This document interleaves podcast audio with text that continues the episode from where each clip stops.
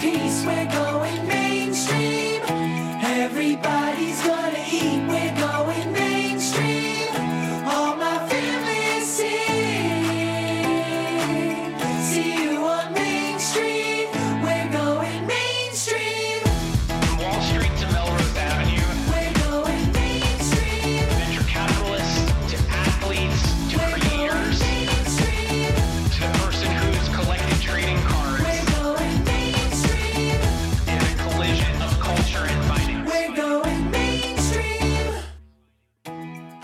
Welcome back to the Alt Goes Mainstream podcast. On today's show, we bring the institutional family office perspective to private markets. We talk with Jamie Rhode, a principal at Verdis Investment Management. Verdis is a single family office based in Philadelphia that was built on the rich legacy of the family, a major business family that spanned over three centuries. At Verdis, Jamie is focused on venture capital, private equity, and hedge fund investment sourcing and due diligence. She joined Verdis from Bloomberg, where she held roles in both equity research and credit analysis. Verdis is an active investor in the venture capital ecosystem, leveraging a data driven investment approach that Jamie spearheads to allocate to mainly smaller and emerging managers. They've taken a very thoughtful approach to asset allocation, particularly in venture, and have a number of valuable insights on asset allocation that have come out of that process. Jamie and I had a fascinating discussion about the allocator's perspective on venture capital and smaller fund managers. We discussed why Jamie believes that 90% of investment returns come from asset allocation strategy, why smaller funds often drive the best returns, why illiquidity and duration are so critical to producing outsized returns, with Verdis finding that the last 20% of the hold period of a fund often produces around 46% of the returns, why Verdis believes in the strength of the YC network, the perfect fund size and portfolio construction, and why former operators may not make the best fund managers in Jamie's view. Thanks, Jamie, for coming on the Alt Goes Mainstream podcast to share your wisdom and data driven perspectives. We're going mainstream. Jamie, welcome to the Alt Goes Mainstream podcast. Thanks so much for having me here. I'm super excited. Pleasure to have you on. You have such a fascinating background when it comes to investing into particularly VC funds across alternative investments and a very data driven approach to investing in VC. So, we'd love to start where your background intersects with this data driven approach to VC investing at Verdis. So, how did your background, particularly at Bloomberg, inform your work at Verdis? I was at Bloomberg directly out of college, and that being a data company and being around, I'd say, CFAs and all different types of engineers and business development, I got exposure to a lot of different things. I think that kept me well rounded. I had gotten my CFA while I was uh, at Bloomberg. It took me down this more data analytical approach. But I think the biggest benefit of being at Bloomberg for the first four and a half years of my career was just soaking in a lot. When I joined Verdis in 2015, I was much more of a, a generalist that allowed me to retrain my thinking into this data driven approach that's been applied at Verdis. What do you think was the most valuable thing you learned at Bloomberg that you've now applied to investing into VC funds? I think the biggest benefit was having the ability to do the analytical research. But the last two years or so of my time at Bloomberg, I spent publishing equity research on the terminal for property and casualty and life insurers. I'd say that sector was not super exciting, but it was almost like posting this analysis on Twitter where I only had a certain amount of characters. So if I wanted to get my point across, I had to be clear, concise, and to the point. What made me recognize the benefit of saying a lot was saying very little. It brings up a really interesting point that I think we've seen evolve in private markets as social media itself has evolved. But how do you think that the open sourcing of some of this information, whether it's by GPs or by LPs, has helped the industry? I think transparency is super important. I think it was really interesting when I joined uh, Verdis. We I spent most of my time in the first year and a half or so on the public market side where data is readily available and it's very transparent. Then moving over to the venture side of things around 2016 17, where transparency was not available whatsoever, was really mind boggling to me. And it was very, very frustrating just to understand from a family office perspective what was the family's underlying exposure in venture? How much was at the seed stage? how much was in certain geographies, how much was in certain sectors, and we couldn't get any of that.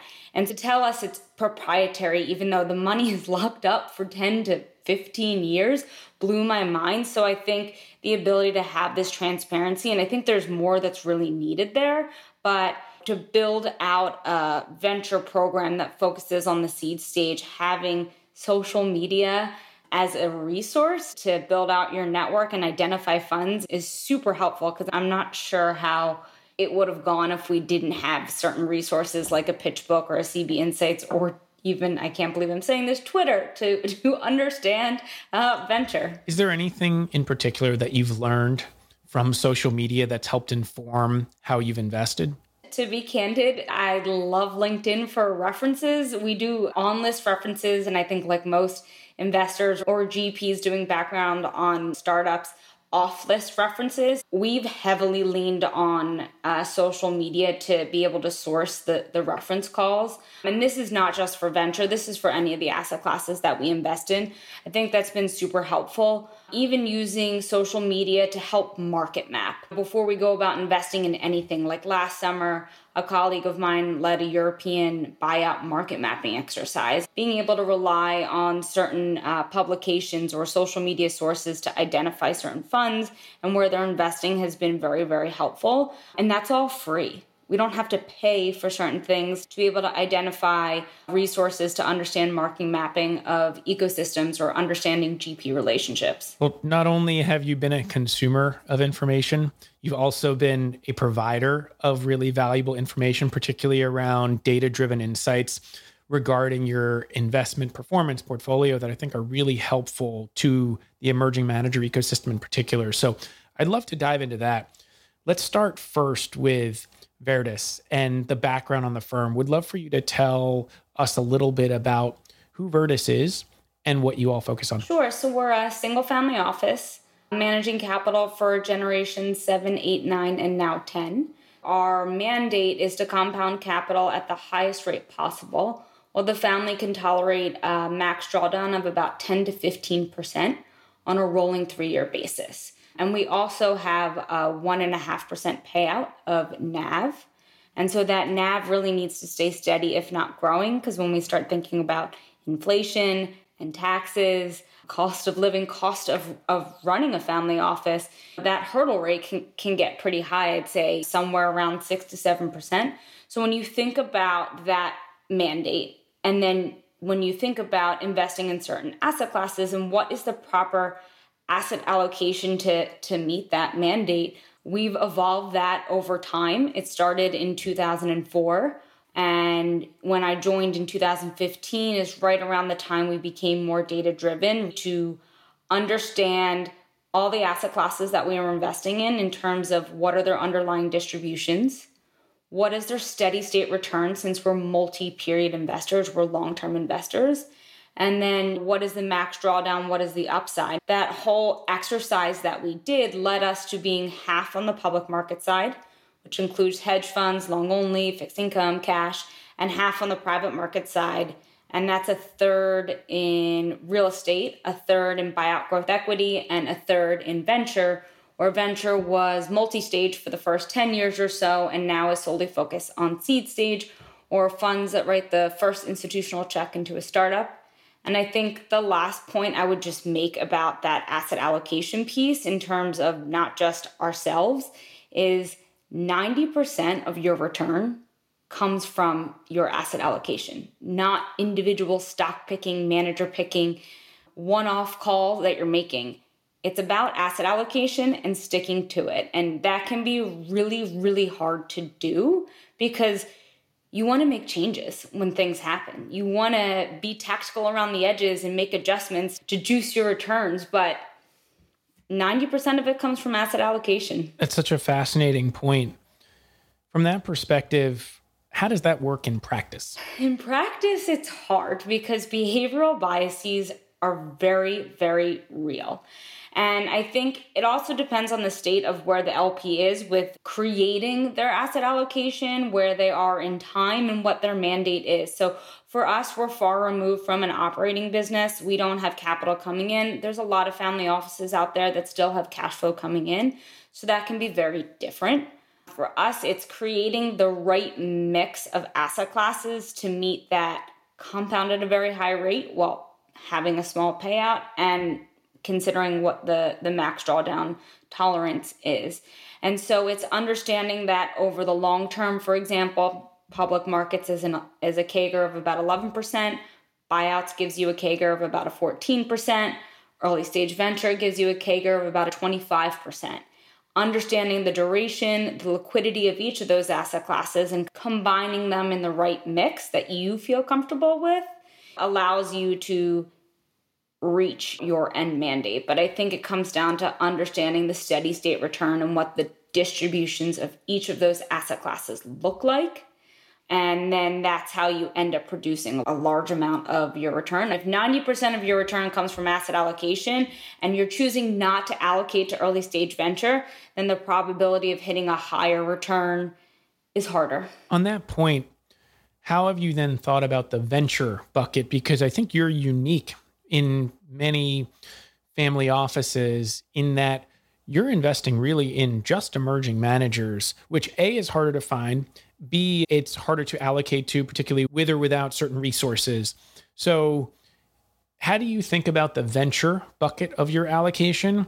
And how do you think about the emerging manager piece in particular, driving that return to your point, getting that hopefully 25% CAGRs. Also thinking about the risk element of it as well, given that early stage venture may be more risky than other parts of the venture ecosystem. Yeah, I think that's a great question. Our venture portfolio used to be more multi stage and then shifting it to seed stage, or what I should say is funds that write the first institutional check into a startup.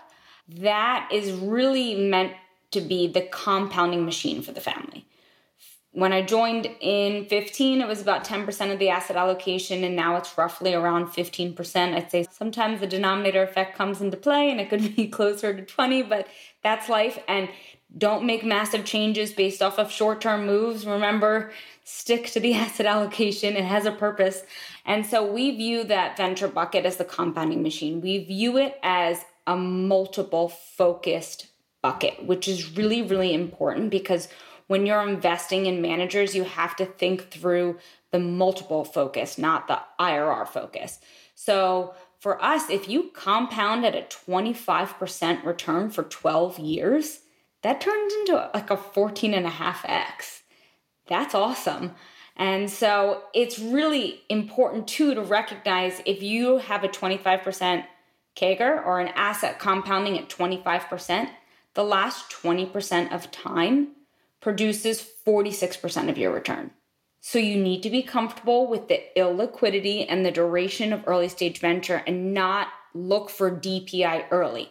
If you need the DPI early or, or you need more IRR focused, there's other asset classes. It's why buyouts, for example, their CAGR is a 14%. If you look at a CAGR of a 14%, the last 20% of time produces roughly 30% or so of the return.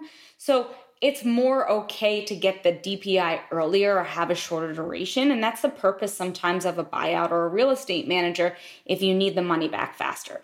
For us, venture's the compounding machine. We target managers that write the first institutional check into a startup. That tends to be emerging managers. It doesn't have to be. At the end of this year, we're re upping with a fund five. We back that fund when they were a fund one. To us, they still are deploying all their capital at the first institutional check into a startup and still doing enough deals and haven't raised their fund size where I would consider them to be more multi stage. They're still generally small. So we're comfortable with that. I think it's just important to understand where the managers that you're investing in are investing in as well. So much good stuff in there. I, I want to take the top down approach first to get into this because there's things about emerging managers I want to get into and how you think about that and underwriting them. But I want to start at something you talked about, which is a really important point, which is don't look to take DPI off the table early if that sacrifices the long tail of returns. In the overall asset allocation perspective of things, how do you then think about and make sure that you're not having to use DPI early to then fund new commitments and kind of balance that because you to your point you don't want to take returns off the table where you don't have to. Yeah, I would say cash flow planning is really really hard. I think a great parallel, this is not venture, this is buyout. When you look at our buyout portfolio in the earlier days, we only adjusted that strategy a couple years ago. In the earlier days, we allocated to smaller, lower middle market managers. And we thought that those markets are fragmented, these managers can outperform, they have unique deal flow and all that. What it ended up resulting in, some of it's our own fault too, because we were lumpy in the allocation commitments, which is a problem, is that smaller buyout managers and larger buyout managers have very, very similar expected returns. But smaller buyout managers are more volatile. So their returns are all over the place, and that leads to volatility in your returns, and it's led volatility in our returns. So when I look back, some of the managers have outperformed, and some of the managers have done terrible, which means investing in funds since 2004 or 5 has led to lumpy distributions over the history. So we've shifted towards larger buyout managers which have more steady returns similar returns to smaller managers, but less volatility. I think it's really important to consistently invest in every single vintage year and to really understand the strategy that you're investing out of because at some point you're just trying to keep the bathtub full. And to keep the bathtub full means that you need distributions from your prior commitments to fund capital calls for your future commitments.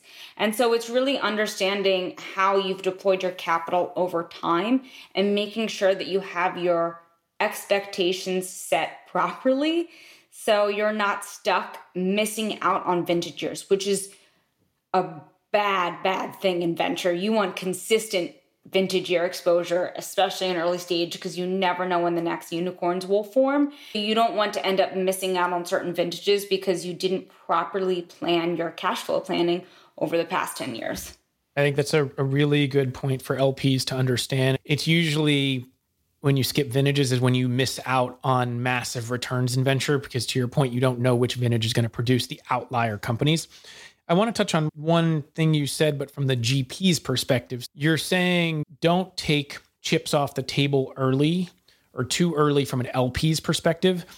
We're seeing the same thing happen from a GP's perspective, particularly right now. I'm sure you're talking with a lot of fund managers who are looking to generate DPI on prior portfolios, either from their angel portfolios or from their earlier fund vintages in order to show DPI to investors when they go out and do their next fundraise in light of your comment that the last 20% of the duration creates or drives 46% of the returns, how should GPs think about this, particularly in light of fundraising? I think it can be really challenging for GPs, especially where you see a lot on social media. If you missed out on your DPI opportunity in the last two years, you're screwed.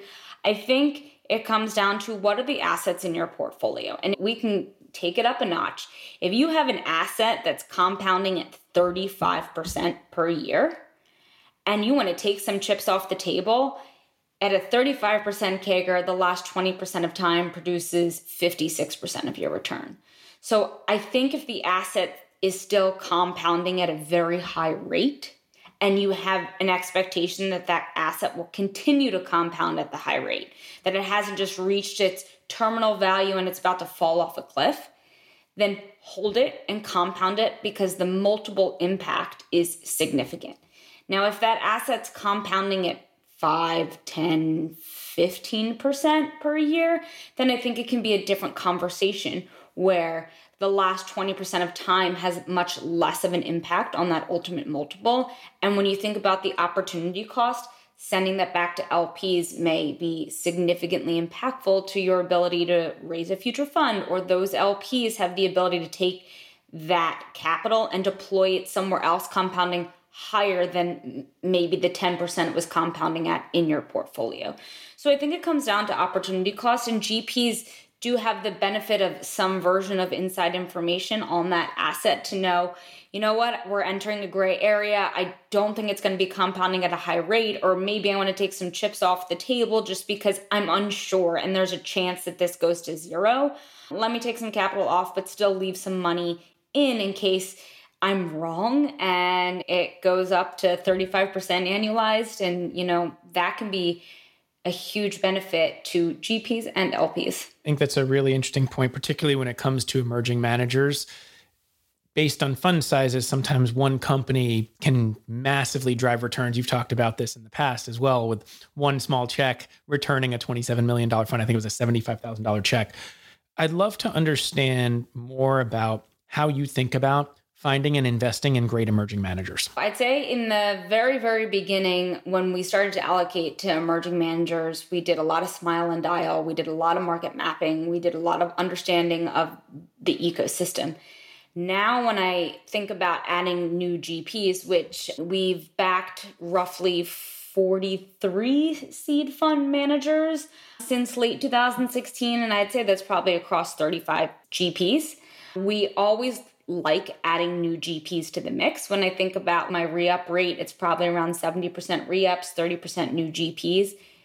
The outliers come out of the variance or they come out of the tails in venture. So it's always important for us to make sure we have diversified coverage at the startup level within the key networks and geos that we invest in. So finding new GPs that help enhance our own diversification and the network that we're looking to get access to is really, really important. So when a GP tells me that they have a proprietary deal flow or, or they're super unique and all that, I only laugh because that's only proprietary if I don't have exposure to the network or the sector or the startups that you're investing in.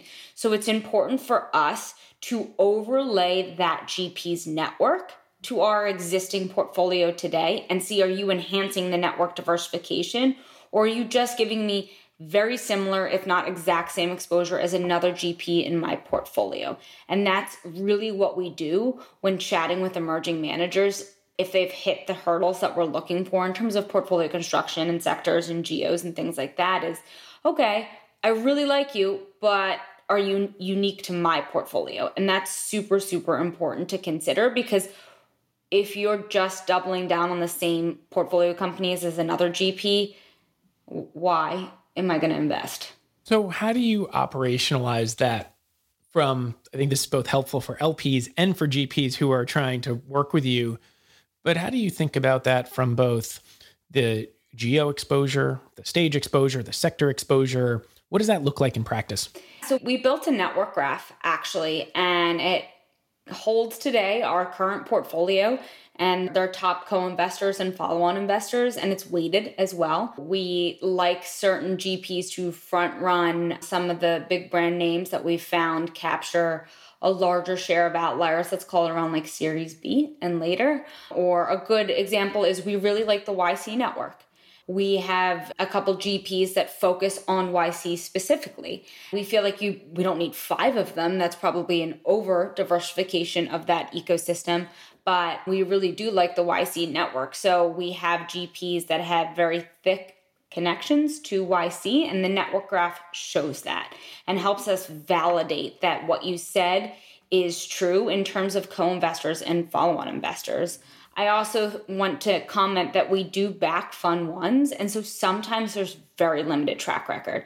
Sometimes we're not getting much. Usually we prefer a version of an angel track record, even if it's just a year, and I don't care what the check size is, just to validate what your network is. But there's been examples where, and it's rare, but we've backed ex operators raising a fund for the first time and we were able to validate their network through reference calls or their ability to showcase us. If we had a fund, these are the startups coming out of companies that I've worked at that wanted capital from me if I had a fund. So it's really important to confirm their network and where they'll be investing. Just because where they invested in the past doesn't necessarily mean that's where they're going to be investing in the future too. And you can only do so much. It's not perfect. It's not a specific science. It's more of an art, but it's just part of our process to understand. One fascinating data point on what you said about YC, I saw a graph recently outlining all the different accelerator programs and percentage of startups that achieved unicorn status from these accelerator programs. I think YC from the 2010 to 2015 cohorts, over 5% of those companies became unicorns. So I, I think to your point, that's a fascinating concept when thinking about which ponds to fish in and what that means. I, I want to go a little deeper on how you think about emerging managers. What do you look for in emerging managers when it comes to really building an edge? I think you you mentioned that they say we have proprietary deal flow. That may or may not mean something relative to you or to other LPs that they're talking to. To your point, everyone may have a different view on things, but what does edge mean to you in the context of a GP and makes you excited about underwriting them? I would say the edge that I would classify is understanding probabilities and the probability of success when investing in venture. For us, because we're targeting that steady state return and we're multi period investors, we think that on average, 2,000 startups per year get their first institutional check. 2% of them become an outlier. 2%. That means 98% of them are not outliers and in our eyes are basically losers because remember, we allocate to buyout, we allocate to other asset classes. So if you're not getting me a fund with an outlier or getting me an outlier like return or an early stage venture return, a 25% CAGR, then to me, you're not doing what I'm looking for in early stage venture. So having GPs that understand those odds of su- success and then implementing that in their strategy. So if it's random, 50 deals in a venture fund times 2% outlier production rate, one outlier. Now we could adjust that when we look at YC, for example, and we do make adjustments within our model. If YC has a higher outlier capture rate, I think it would be fair to stress a portfolio, which we do stress test in the portfolio and run Monte Carlos, and say, okay, if this manager is only YC focused and is broadly coverage in YC, maybe let's take the 2% up to three or four or five. How skilled do you think you are? Are, are you skilled enough to, to beat out the odds of failure in venture? And those are huge odds. I would never go to the casino and bet on some game if my odds of success were only 2%. So I think it comes down to having GPs that understand probabilities and the odds of success in early stage venture and implementing a strategy to maximize the odds of success while also staying grounded in early stage venture. So for us, we like managers that prioritize shots on goal and then ownership just because ownership matters but only if you're in a winner. So take enough shots to make sure we or you are comfortable enough being in a winner and then grab as much ownership as possible in that first institutional check-in because it's the cheapest entry point. As you follow on you dollar cost average down your multiple and that's not something that we want to see. We're in it for the multiple here. I think it's really important for gps to understand what their own venture portfolio mandate is and trying to have that align with LP's venture mandates that match it. I think it's really challenging to truly understand what power law and probabilities mean and what the steady state return really, really is. To put some numbers to that, you probably saw the data from VenCap recently as well. 259 funds from 1986 to 2018. I think 11,300 or so companies. Only 1% were fund returners. And these were some of the top venture funds that they've allocated to, et cetera. So you're hitting on the point of power law. I think there's another point embedded in there that's so fascinating to talk about. You referenced it, which is reserve strategy. Everyone has a different view on reserve strategy. I think you you previewed yours, but I'd love to hear a bit more about that. My perfect fund is 50 deals and no reserves. I think that's really hard to find. And I would say that two key things of being an employee at Verdis means you need intellectual curiosity and you need to hold your opinions loosely. So, when it comes to investing in venture, and this is something we look for with GPs as well, hold your opinions loosely because in certain market environments, a reserve strategy could be okay, well, it's all meant to follow on into Series A. Or in certain markets environments, it could be this reserve strategy, this startup struggling a little bit, and I'm going to do a bridge or an extension round at the same valuation and get more ownership and give them another 200K to survive another year and, and make it to the A. So I think that that reserve bucket, it can be okay to have as long as enough deals are being done within a fund that they have a probability or a high probability of capturing an outlier. That's generally how we feel. We recognize that sometimes the follow on isn't this clear cut thing. I would say maximizing the multiple is what's really, really important to us as LPs. There are some LPs out there that are IRR focused or have so much capital to deploy that they can't all put it at the seed stage and they're looking for more multi stage focused funds. And so follow on does make sense. Just for us, we really don't like reserves because you dollar cost average down your multiple. How much of it is about dollar cost averaging down multiple, which also, while doing that, can also reduce risk from the perspective of a risk adjusted return because you may have more idea that this is a likely success versus the funds that you've worked with have tended not to make as good underwriting decisions in follow ons versus initial check in? I think what it really comes down to, especially because risk is very prevalent in venture, if the odds of success are only 2%. But if you've built a portfolio construction that you're doing enough deals that the odds of failure of a fund are, are low, so if you're doing 50 or 100 deals in a portfolio versus 15 to 20, a more diversified strategy lends itself to having downside protection in it. What comes down to the, the opportunity cost, the dollars that you want to do for follow on, would it be better off or having a higher probability of a better multiple in another seed investment versus that follow on in the Series A? And what I really think about is and this is why we tend not to back ex operators, is because they've typically been part of an operating business that was successful, or maybe they were a founder of a very successful operating business. So they think that they can create this winner, or they think that they can have such a big impact that this company is going to be super successful and exit at 50 billion. When it comes to the follow on, I will say that a GP can confidently tell me this company is going to be successful this company has a pathway to profitability, to cash flow positive. I know that they're not going to fail. Okay, I can buy that. But can you tell me eight to 10 years from now what the end terminal value is? Are they going to exit at 50 billion? Are they going to exit at 50 million? And that's what I believe that no one can tell me that they know when it comes to the follow on is you don't know what the end terminal value is going to be. So choosing to double down on a winner when you don't really know what the winner's valuation is going to be 8 to 10 years from now, I, I can't fully buy into that one and that's why taking those dollars and potentially investing it in another company seems like something to us is a, a better way to go about doing it what's fascinating about I think this whole conversation is that you've built out a really mature and sophisticated way of investing in a very very challenging part of the market both from finding picking and winning from the perspective of finding all the right managers and then finding the good ones.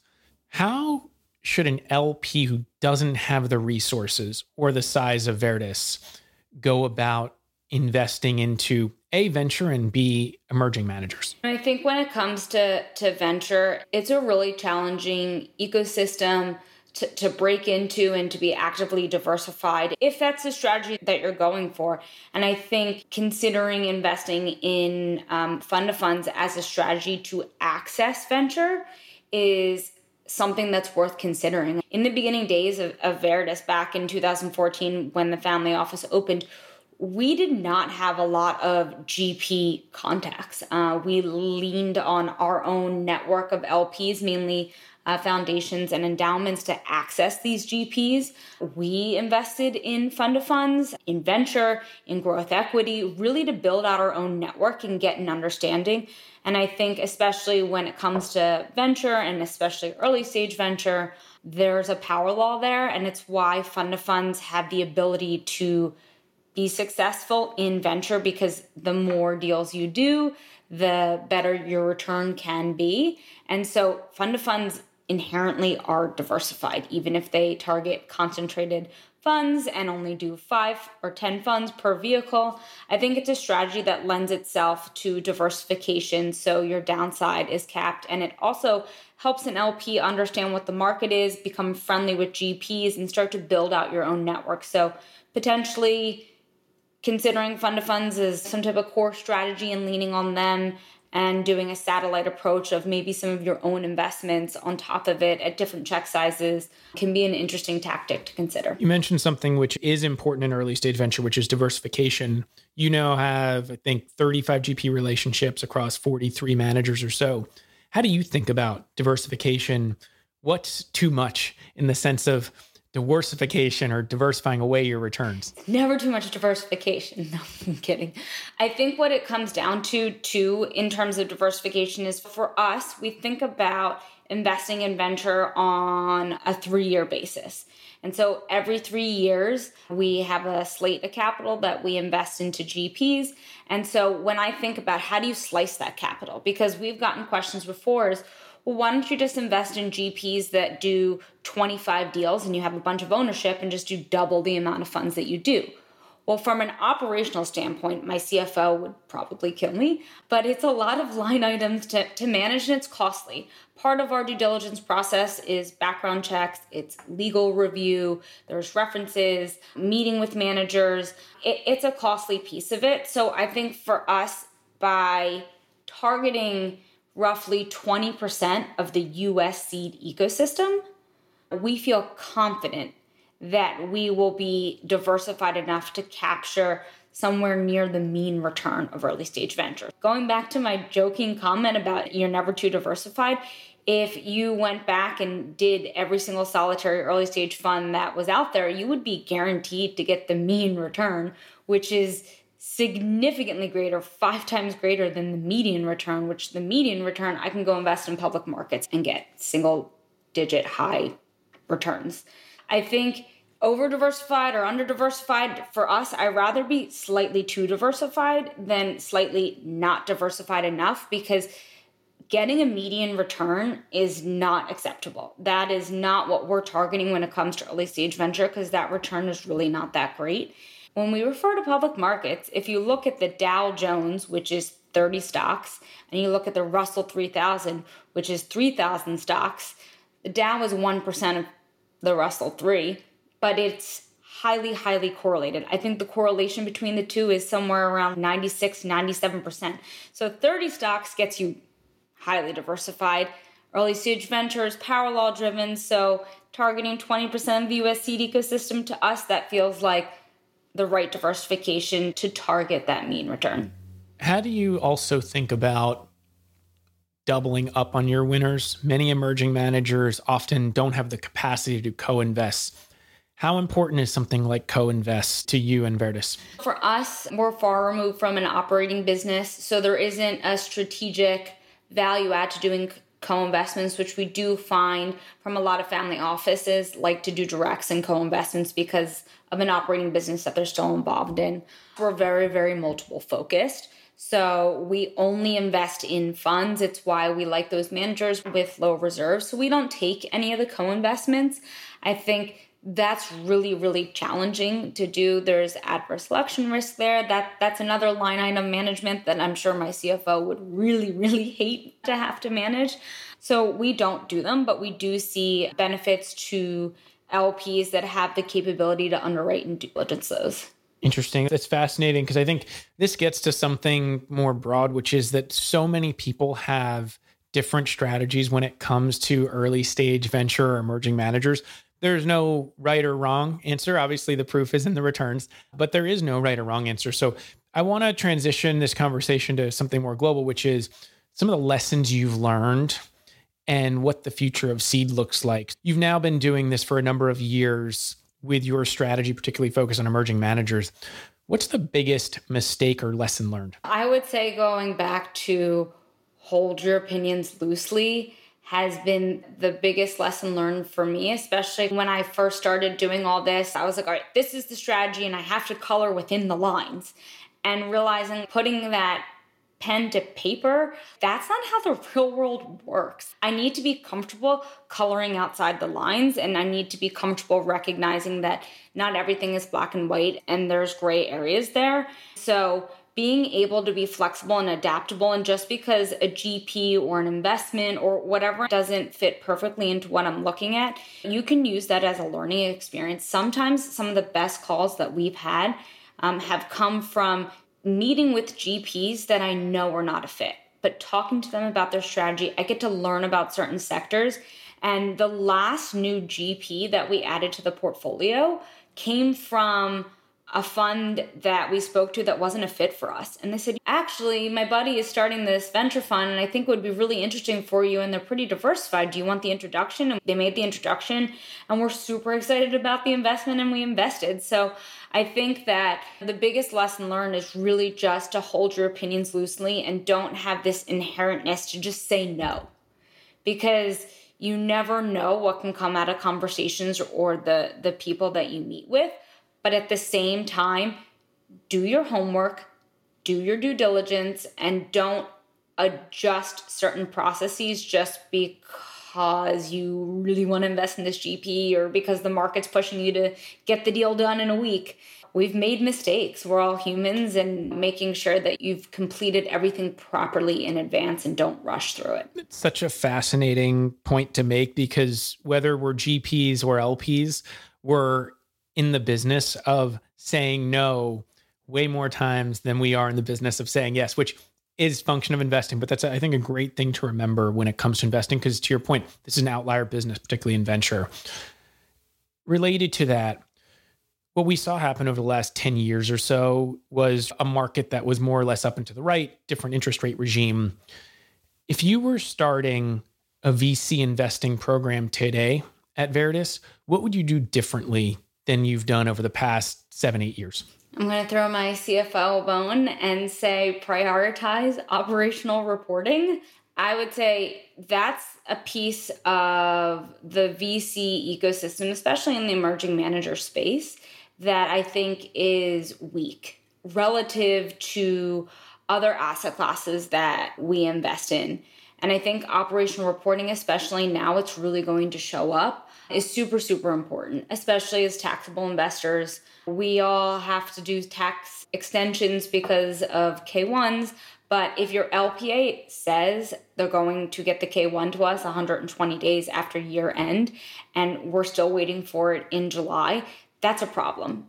We've spent a lot of time institutionalizing emerging managers. We've spent a lot of time helping GPs institutionalize their LPAs which I think could be a whole nother conversation because the LPA piece is a pain in the butt. And I think that there really needs to just be a standardized emerging manager LPA that would save LPs and GPs a lot of time and a lot of money that I could just check the box and say, this is some standardized LPA and we're in, and I don't have to worry about legal review. But I don't think the lawyers would allow that because they get to charge a lot of money. But the operational piece of it, the LPA stated one thing, and now we're seeing the reality of it. And I think there's GPs out there that don't prioritize it. We've adjusted our process, but from the beginning days, not only just communicating it, but helping them keep it top of mind and educating to them why it's so important to be timely. And if you're not going to be timely this year, just communicate that as well is really, really important because it's super impactful when you start investing in more and more and more and more GPs. When we look at all of the private funds we've invested in, we've made over 200 private partnership investments. So having a handful of them report in a not timely manner is very impactful to us as being a fiduciary and reporting K1s and tax reporting timely to our LPs. This may lead into the next question, but what in your mind is the future of seed look like? I would say that the future of seed is great. I always believe in innovation and strong growth here at the family office. I think that's a common theme here. But I do think that there's going to be consolidation among GPs. I definitely think that the piece around the operational reporting is, is going to show up. The piece about the ability to manage your fund and multiple funds. Are GPs going to want to have multiple funds and, and have they thought about that? Have they thought about the operational piece of managing not just one fund, but five funds? And is it worth their time, especially in this market environment where it can be challenging to fundraise and you're going to see a lot of markdowns, things like that? But I think early stage venture is up and to the right. And I really do think that you're going to see constantly emerging sectors. There's going to be emerging geographies. 25% of the funds that we invest in are in life sciences, in therapeutics. I'm super excited about that sector. There's a lot of great science that's coming out of there. And I think that out of any of the spaces that we invest in, I think there's going to be more and more opportunity to invest in therapeutics. And I think that's a space that the whole VC ecosystem overlooks. It's the only sector that we specifically target because most general tech funds don't invest in therapeutics, nor should they. That has a 10% outlier production rate. It requires a different background, expertise, and knowledge. But I think it's an area that requires education of the LP base. And I think it's an area that has huge opportunities um, that will be coming down the line. So that was forward looking.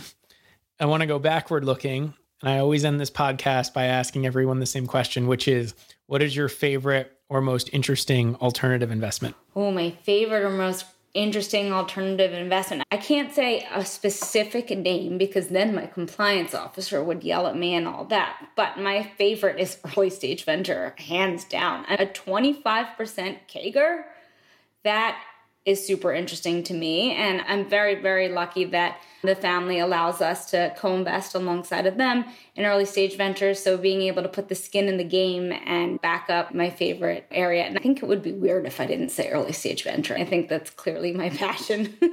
seed stage. That's no, that that's why I asked this question so that people can say whatever they're passionate about. And it could be a multitude of different things, but you obviously are passionate about this. You've done incredible work in this space, data driven work, which I think is so important, particularly on the LP side. You mentioned this earlier, but transparency is so important. So, thank you for sharing all this wisdom and insight. It's been fascinating to hear this, and I'm sure will be fascinating for everyone. Yes, thank you. And I will say, maybe if I get lucky and end up getting that 25% CAGR, then my personal love for watches can turn into my new favorite alternative investment. There we go. That's another potential alternative investment. That is one that people are starting to build interesting infrastructure in the space. So, at the very least, maybe one of your managers already does or will have investments in the watch space, and then you can parlay that into personal investment as well. yes, awesome. yes. Would love that. Well, Jamie, this was fantastic. Th- thanks so much for coming on the Alt Goes Mainstream podcast. Thank you so much for having me. Thanks for listening to this episode of Alt Goes Mainstream. I hope you enjoyed it. You can find more episodes of the podcast at any of your favorite podcast sites, and you can read more about alts at my Substack, altgoesmainstream.substack.com, and follow me on Twitter at, at Michael Sidgmore and at GoesAlt. Thanks a lot and have a great day.